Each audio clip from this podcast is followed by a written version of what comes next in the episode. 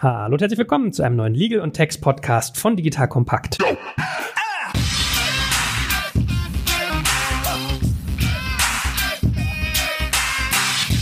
Mein Name ist Joel Kaczmarek und heute reden wir über M&A-Berater. Der liebe Jörg hat den schönen Titel sich ausgedacht, Making the Deal über Verträge mit M&A-Beratern. Ich finde, das trifft es sehr gut. Und wir haben ja hier im Podcast schon an unterschiedlichen Stellen mal drüber geredet, was M&A-Berater eigentlich tun. Aber A, denke ich, das kann man nicht oft genug tun. Steht da Tropfen hüllt den Stein. Und B, haben wir uns vorgenommen, heute mal wirklich kompakt in Details reinzugehen und trotzdem sozusagen so, dass es nicht so episch lang wird. Weil ich glaube, das ist ganz gut, wenn man vielleicht auch mal sich erstmal mit auseinandersetzen will, dass man einen groben Überblick kriegt. Also, heute werden wir drüber reden. Wozu sind sind M&A-Berater? Sind sie eigentlich sinnvoll? Was kosten sie? Sollte ich sie exklusiv beauftragen? Wer trägt eigentlich die Kosten? Haften M&A-Berater? Und was sollte ich eigentlich noch rund um das Thema wissen? Schon angekündigt, heute wieder dabei der liebe Jörg Zetsch von CMS Hasche Siegle. Hallo Jörg, schön, dass du da bist. Hallo Joel, grüß dich. Sag nochmal alle, die dich nicht kennen, kurzen Satz, wie man das höflicherweise macht. Wie auf der Cocktailparty stellt man sich kurz vor.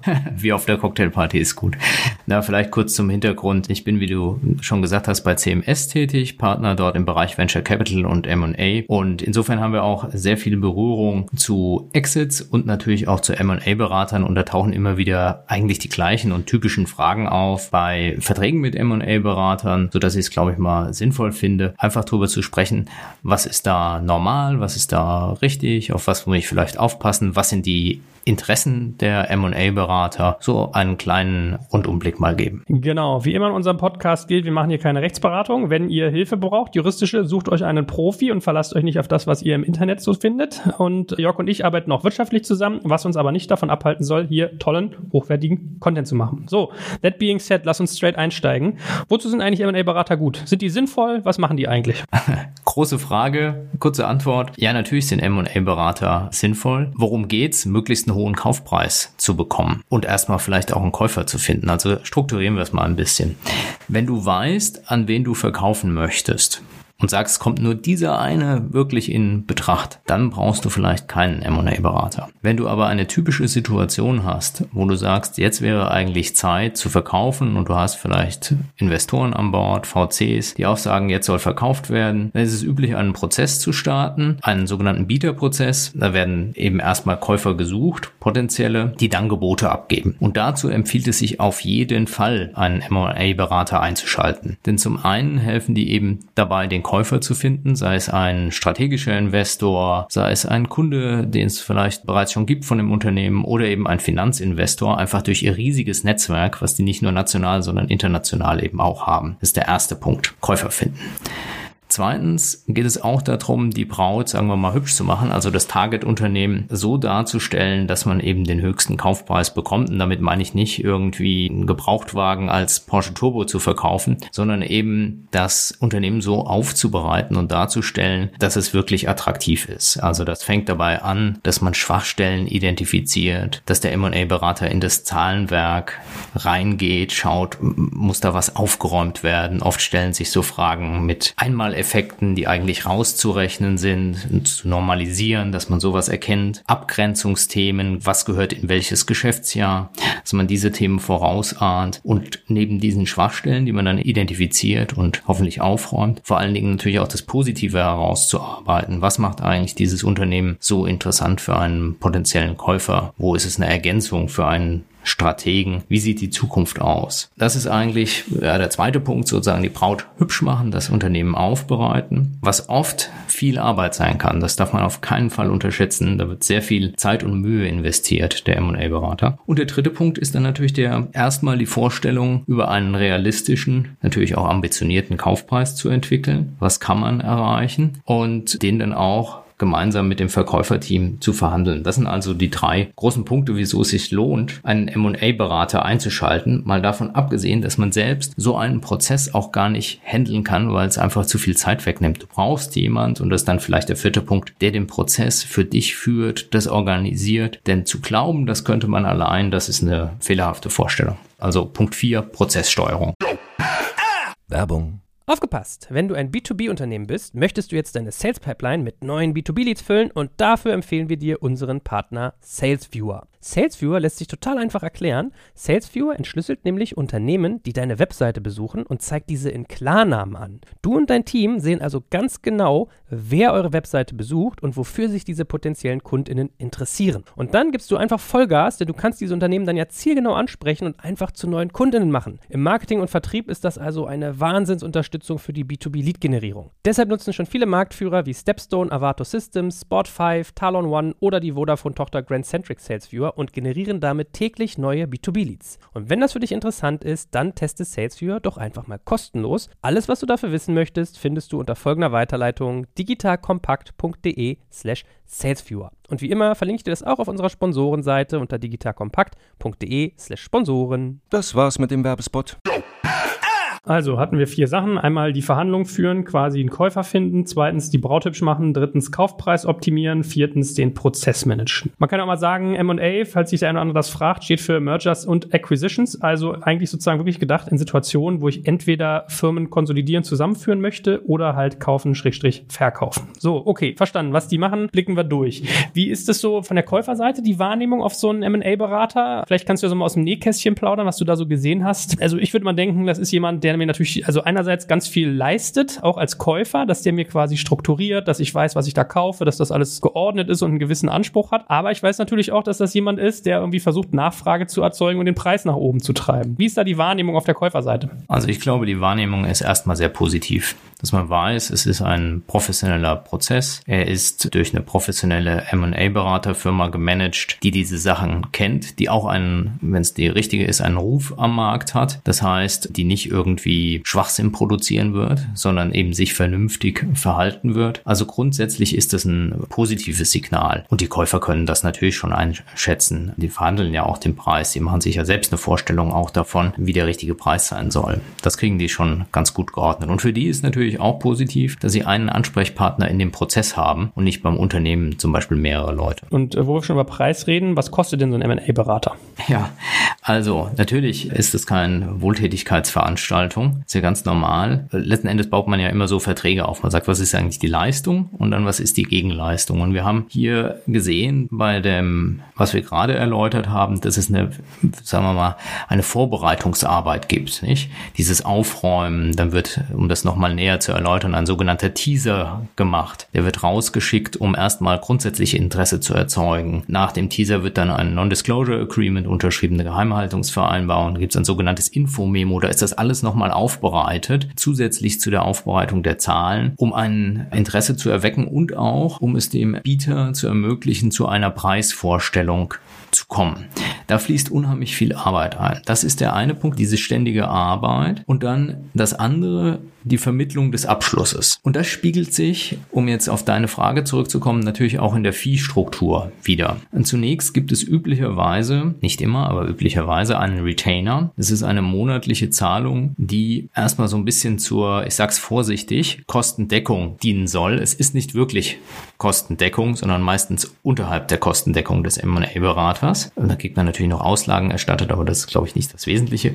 Und der größere Teil ist dann eben die Success Fee, die nur fällig wird, wenn tatsächlich es zur Transaktion kommt und das Geld fließt. Und da gibt's natürlich, also ich werde jetzt nichts zu Prozentzahlen sagen, das muss man dann, glaube ich, selbst mal verhandeln oder ausgoogeln oder dann im konkreten Fall besprechen, aber mal zur Struktur bei der Success Fee. Es gibt oft eine Minimum Success Fee, dass man sagt, also das kriegt mal der M&A-Berater aufgrund des Aufwandes auch, den er gehabt hat und auch vor dem Hintergrund, dass der Retainer nicht die Kosten unbedingt deckt. Die kriegt er mal auf jeden Fall, findet man oft. Und dann gliedert sich das abhängig von einem Prozentsatz am Unternehmenswert oder am Kaufspreis. Da kann ich vielleicht gleich nochmal was zu sagen. Das kann man unterschiedlich gestalten. Nicht? Du kannst sagen, bis zu einem Unternehmenswert von X sind es Y Prozent und wenn es über X ist in dieser Branche, dann ist eine andere Prozentzahl. Also da kann man kreativ werden. Gerade wenn einem gesagt wurde vom NMA-Berater, ja, wir schaffen auf jeden Fall dies und jenes und darüber hinaus wird schwierig. Dass man sagt, ja gut, aber wenn es darüber hinaus geht, dann kriegst du nochmal einen Schnaps drauf, um da auch wirklich ein Incentive zu setzen. Es soll ja eine Incentivierung sein für den M&A-Berater, einen möglichst hohen Kaufpreis zu erzielen. Das ist der Hintergrund. Hintergrund. Und was man dann natürlich noch bedenken muss, ist, wie verhält sich dieser Retainer zu der Success Fee oder auch zu der Minimum Success Fee? Ist der anrechenbar oder ist der nicht anrechenbar? Ne, das sind dann Sachen, die ja auch wirtschaftlich eine Rolle spielen können, wie lang der Retainer läuft und so weiter und so fort. Und bei dem Prozentsatz, da muss man ein bisschen aufpassen, auf was bezieht der sich eigentlich? Und da hole ich vielleicht noch ein bisschen auf, wie man eigentlich einen Kaufpreis bestimmt beim Unternehmenskauf. Also wir gehen eigentlich immer allgemein von einem Unternehmenswert aus, den ein Unternehmen hat, sogenannten Enterprise Value. Und man kommt sehr vereinfacht gesprochen von dem Unternehmenswert zum eigentlichen Equity Value, also zum Kaufpreis für 100 Prozent, indem man zu dem Unternehmenswert den Kassenbestand aufaddiert und die Verbindlichkeiten, also üblicherweise die zinstragenden Verbindlichkeiten, Bankverbindlichkeiten, Gesellschafterdarlehen abzieht. Das nennt man Cash und Debt Free. Also mit anderen Worten Enterprise Value plus Cash minus Bankverbindlichkeiten gleich Equity Value. Wie gesagt, gerechnet auf 100 Prozent. Und dann muss man sich eben anschauen, auf was ist es sinnvoll, den Prozentsatz zu berechnen. Nehme ich da den Unternehmenswert oder nehme ich den Equity Value. Ne? Beim Equity Value ist dann halt für beide irgendwie auch die Unsicherheit, was ist eigentlich Cash, was sind die Verbindlichkeiten, ist das wirtschaftlich gerechtfertigt, auf den Equity Value eigentlich hier abzustellen. Also das muss man sich einfach, ich sage nicht, dass es irgendwas richtig oder falsch ist, man muss sich einfach nur gewahr machen, dass es da Unterschiede gibt. Und die Unterschiede treten natürlich besonders zutage, wenn man nicht 100% verkauft. Also der Unternehmenswert ist ja immer für 100% gerechnet, aber mein Kaufpreis, den ich erziele, es kann ja sein, dass ich nur 75 Prozent verkaufe in dieser Verhandlung. Der wäre dann nur eben 75 Prozent. Das heißt, man muss schon genau gucken, wenn man sich auf diese Werte bezieht, dass man irgendwo auch sagt, naja, das muss dann pro Rata eben sein. Wenn ich nur weniger verkaufe, dann ist es eben auch weniger. Und das bringt mich eigentlich zu einer Grundregel, die irgendwo auch verankert sein sollte, beziehungsweise die man sich anschauen muss. Die Fee sollte eigentlich immer nur auf das gezahlt werden, was auch als Gegenleistung tatsächlich zufließt. sonst zahle ich als Unternehmen oder Verkäufer für etwas, wo ich eigentlich noch keine Gegenleistung bekommen habe. Das ist nicht so ganz einfach. Zwei, drei Beispiele dazu. Was ist denn, wenn ich einen Unternehmenswert jetzt bestimmt habe, für eben 100 Prozent? Es werden 75 Prozent verkauft und für 25 Prozent gibt es eine Put-Option. Der Verkäufer kann also die Anteile verkaufen in der Zukunft. Ne? Ist die Einräumung der Put-Option dann schon eine Gegenleistung, die mir zufließt, auf die gemäß dem Prozentsatz die Success Fee berechnet wird? Oder ist es erst die Ausübung der Put-Option zu einem zukünftigen Kaufpreis, den ich ja heute vielleicht noch gar nicht weiß für diese Put-Option, dass dann nochmal nachgerechnet wird, wie viel Prozent werden denn noch nachgezahlt? Oder vielleicht noch ein plastischere Beispiel ist der Earnout. Ja, wenn ich einen Earnout hinten raus habe, weiß ich ja nicht, ob der sich materialisiert. In den meisten Fällen tut das glücklicherweise. Oder letztes Beispiel dazu, Gegenleistung in Anteilen. Ja, da muss ich auch sagen, naja, klar, wenn ich eine Share-for-Share-Transaktion mache, dann habe ich ja trotzdem einen Gegenwert bekommen. Muss aber irgendwie ja dann auch mal zu dem Barwert kommen, was ich an Cash eben zahle an den M&A-Berater. Also darüber muss man dann auch nachdenken. Oder gerade auch so, nehmen wir mal den Fall Private Equity kauft und es ist eine Reinvestition geplant. Also man sagt zu dem Verkäufer, Nehmen wir mal an, es sind Managementverkäufer. Du verkaufst hier 75 Prozent. Zu 25 Prozent, mit den 25 Prozent der Anteile, beteiligst du dich rück an unserem Kaufvehikel. Das passiert dann wie folgt. Also da gibt es ein Vehikel, das kauft 75 Prozent der Anteile an der Zielgesellschaft und die anderen 25 Prozent, die werden auch an dieses Vehikel übertragen. Dafür kriegt der Veräußerer aber Anteile an diesem Kaufvehikel. Das heißt, an einem Kaufvehikel sind dann zu x Prozent der Verkäufer beteiligt und zu y der Private Equity Fonds oder wie auch immer. Und dann fragt man sich ja, naja, wirtschaftlich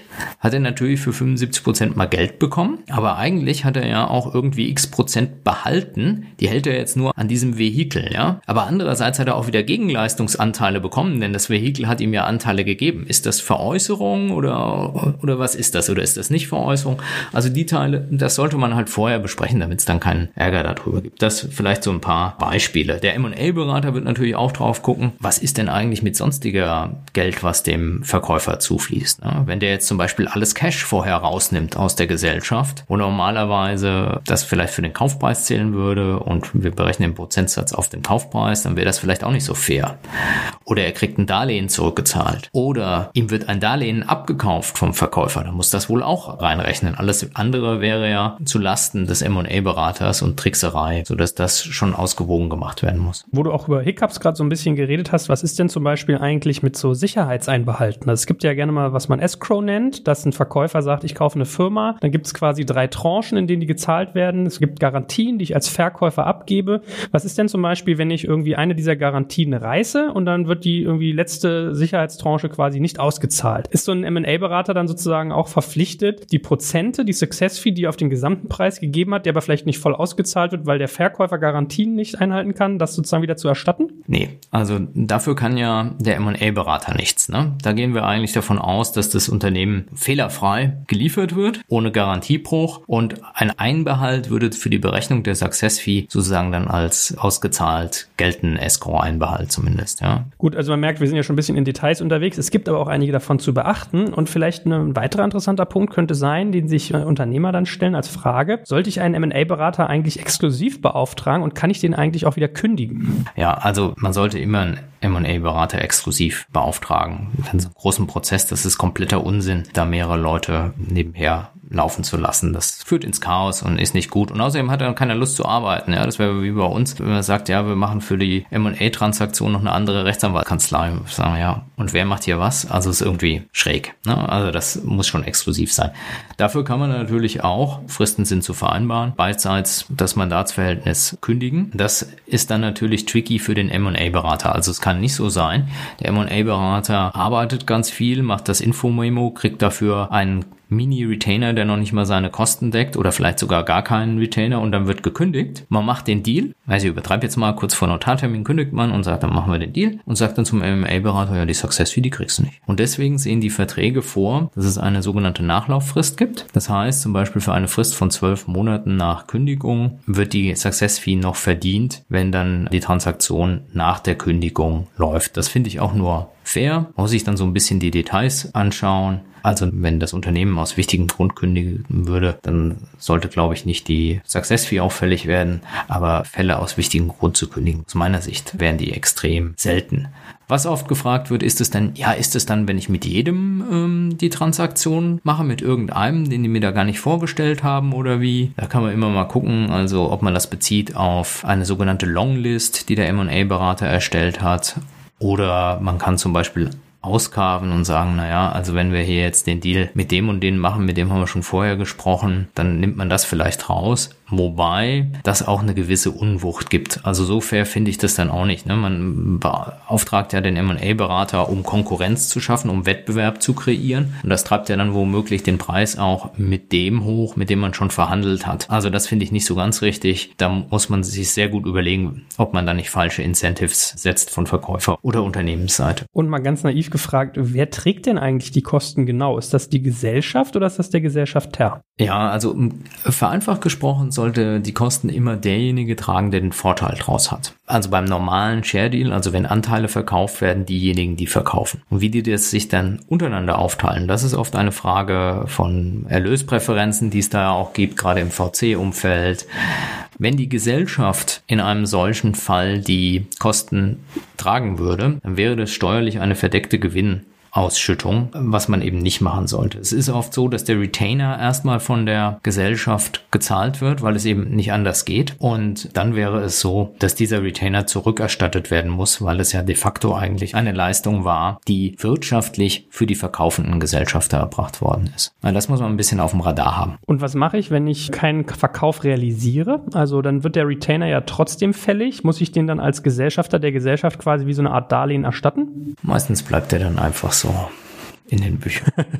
Verstehe. Haften eigentlich M&A-Berater für ihr Tun? Also sicherlich gibt es eine Haftung, aber man muss es aus der Sichtweise der M&A-Berater sehen. Die M&A-Berater haben natürlich keine Lust, in eine Haftung zu kommen, wenn ihnen das Unternehmen irgendwelche falschen Infos gibt, sie die in das Infomemo packen und dann weitergehen. Deswegen würde ein M&A-Berater eigentlich sagen, naja, es wird eigentlich andersrum ein Schuh draus. Du, liebes Unternehmen, stellst mich frei, wenn ein anderer irgendwie auf mich zukommt und mich wegen Informationen, die du mir gegeben hast, in Anspruch nimmst. Und davon würde man dann wieder ganz krasse Fälle auskarven, dass der M&A-Berater vorsätzlich handelt. Und das findet man gerade in angloamerikanischen Gestaltungen oder wenn es ein US-Berater ist, ganz extrem. Da bin ich auch der Meinung, da gibt es nichts groß drüber zu diskutieren. Letzten Endes ist man selbst verantwortlich, welche Informationen man da rausgibt und man ist selbst verantwortlich, mit dem M&A-Berater zu sprechen, wie der Informationsfluss ist, sodass einen da eine große Verantwortung eben selbst trifft. Also aus meiner Sicht kein Punkt, wo man irgendwie aus Unternehmensseite jetzt ein Fass aufmachen sollte.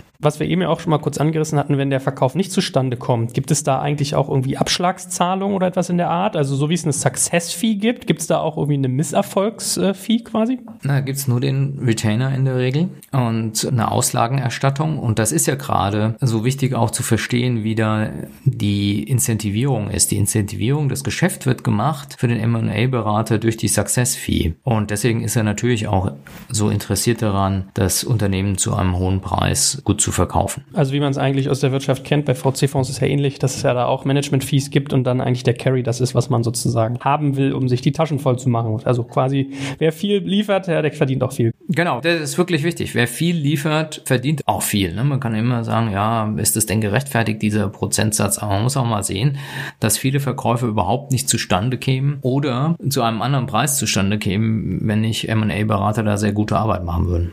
Abschließend, gibt es noch was, was man wissen müsste? Vielleicht können wir mal ein, zwei Sätze sagen zur Zusammenarbeit mit Anwälten noch. Das ist, glaube ich, auch ein ganz interessanter Punkt, so als äh, Ausklang. Wir haben ja gerade über die Incentivierung gesprochen. Die Incentivierung des M&A-Beraters ist getting the deal done zu einem hohen Kaufpreis. Ein guter Anwalt ist auch dem Deal committed und wird das so verstehen, dass der Deal gemacht werden soll. Aber er ist natürlich auch in der Pflicht, dem Mandanten zu sagen, was es als Downside gibt. Und deswegen kann es sein, dass der Anwalt bei ein, zwei Sachen bremst. Bei anderen sagt er vielleicht auch, jetzt diskutiert er immer nicht so lange rum, das ist Standard, macht das. Aber es kann auch sein, dass er mal sagt, also das würde ich vielleicht so nicht unterschreiben, halte ich für marktunüblich und der M&A-Berater sagt, komm, jetzt Augen zu und durch. Und da mag es Differenzen geben, die sind aber ganz normal. Ja, man muss nur verstehen, woher die kommen. Und als Mandant dann sagen, ja, okay, das ist die eine Seite und das ist die andere Seite und dann eine Entscheidung wirtschaftlicher Art treffen. So einfach ist das. Also beide Seiten, die des Anwalts, der vielleicht nochmal auf das eine oder andere hinweist und die des M&A-Beraters, der auf die Tube drückt, sind wichtig. Gut, soviel also zum Thema M&A-Berater. Ich glaube, da hat jeder einen guten Eindruck bekommen und bestimmt machen wir dazu nochmal ein paar weitere Details in späteren Folgen. Aber für den Moment, lieben Dank, lieber Jörg und äh, ja, ich freue mich schon aufs nächste Mal mit dir. Ja, gerne. Bis zum nächsten Mal. Tschüss.